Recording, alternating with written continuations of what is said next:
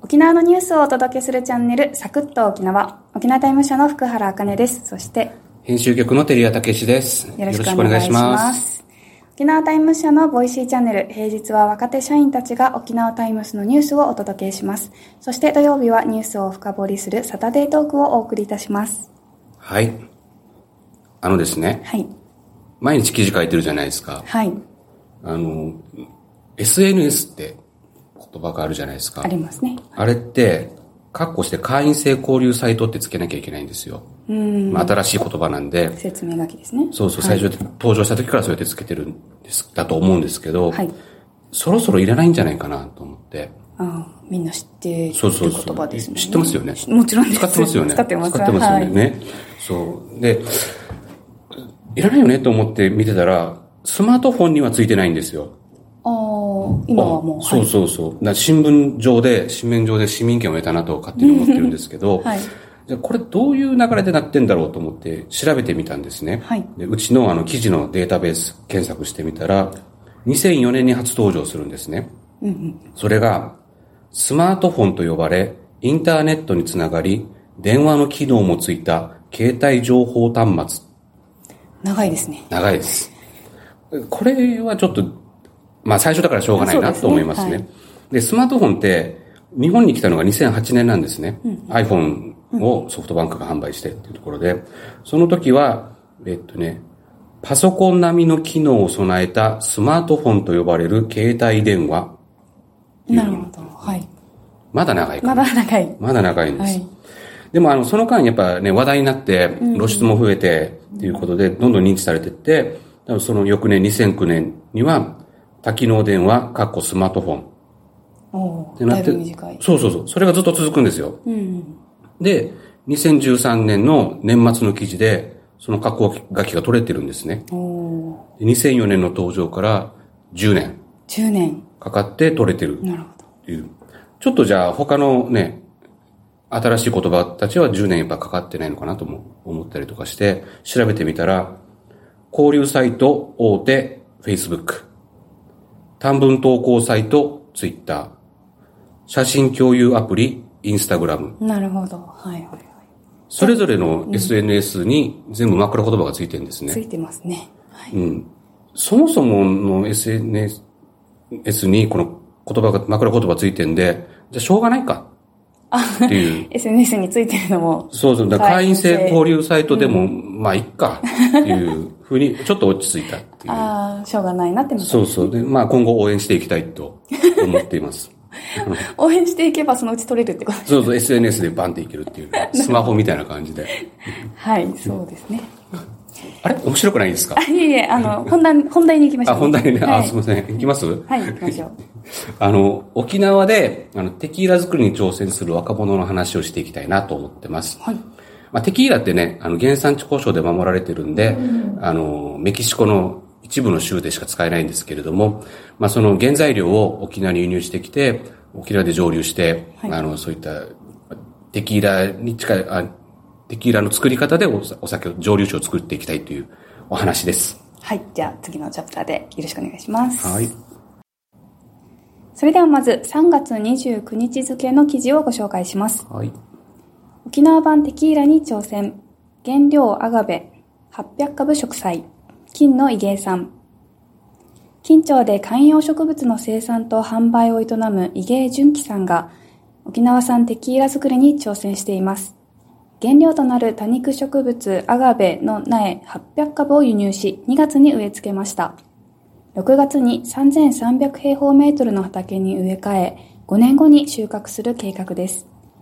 地元の酒造会社と協力して新たな特産品を作り出したい考えです。伊芸さんは金の一大産業に育てたいと意気込んでいます。はい。夢のある話で。うですね。いいですね。はいお酒が飲みたいからっていうところもありますけど、ねまあ、なあの農作物がまた新たな産業ができるんじゃないかというはい期待 です。楽しみです。で、沖縄の農産物っていうと、何が思い浮かびますかそうですね。えっと、まあ、ゴーヤーですとか。ああ、いいですね。苦苦ければ苦いほど美味しい。そうです。そうでもない ですね。はい。ヘッチマヘ。チマ食べるんですよね。沖縄はね、美味しいです美味よ。しいです。はい。パイン。パインね。パインはもう、全国で沖縄でしかできないですからね。うん土壌の関係で。シークワーサシークワーサー酸っぱい。ビタミンが豊富ですね。そうですね。うんー。はい。あとマンゴーですかね。マンゴー、はい。マンゴーマンゴーも生産量全国1位ですね。あ、すごいまでだすねね。。はい。うんそれぐらいですかね、思いつくのは。うん。なんかやっぱ暖かいイメージですよね。あそうですね。暖かいところできるようそうなそうイメージの。えっとね、マン、マンゴーとゴーヤとヘチマが、原産国が熱帯アジアですか、あの、インドのあたりらしいんですね。パインはどこでしょパインは、えっ、と、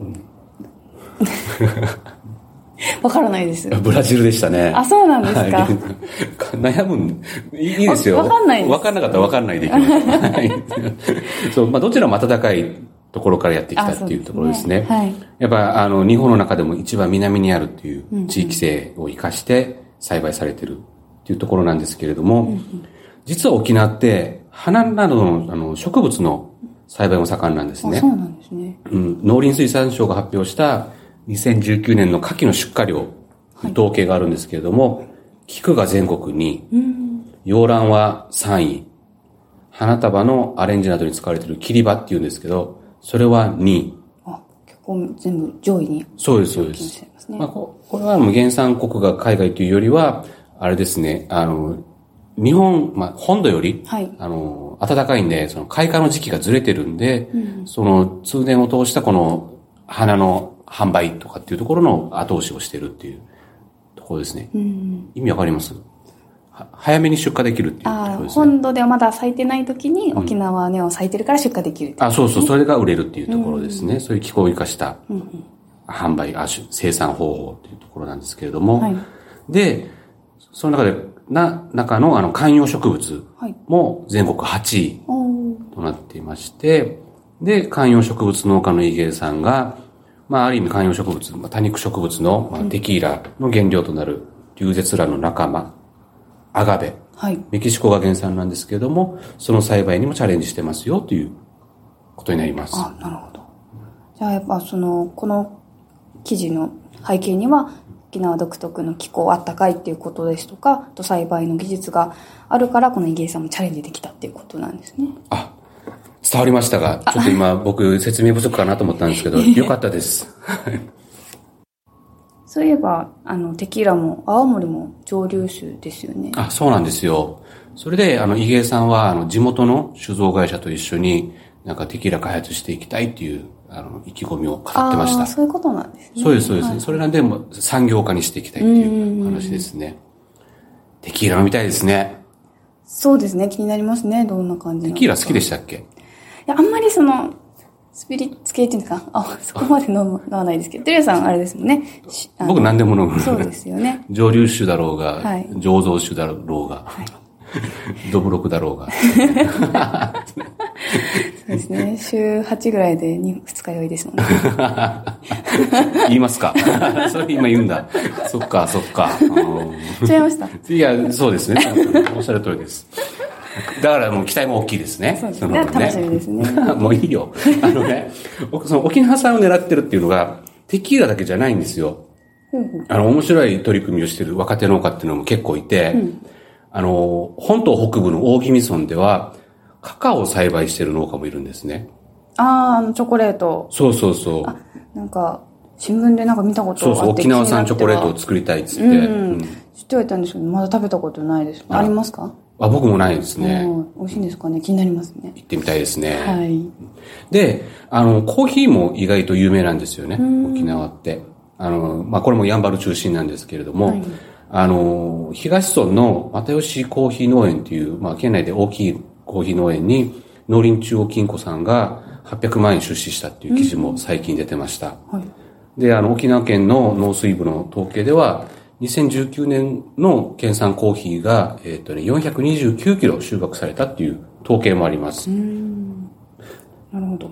なんか観光業が盛んなイメージですけど、沖縄って。はい。そういう沖縄ならではの気候を生かして、こういう農業でも新しいチャレンジがいろいろできてる、生まれてきてるってことですね。そうですね。ねあの、沖縄版テキーラを目指す池江さんは、やっぱあの、若い子たちと一緒に農業を楽しみたいって夢語っててですね、あの取材しながら僕もなんかウキウキして、ワクワク して楽しくなってきました。いいですね。早く飲みたいなってそうですね。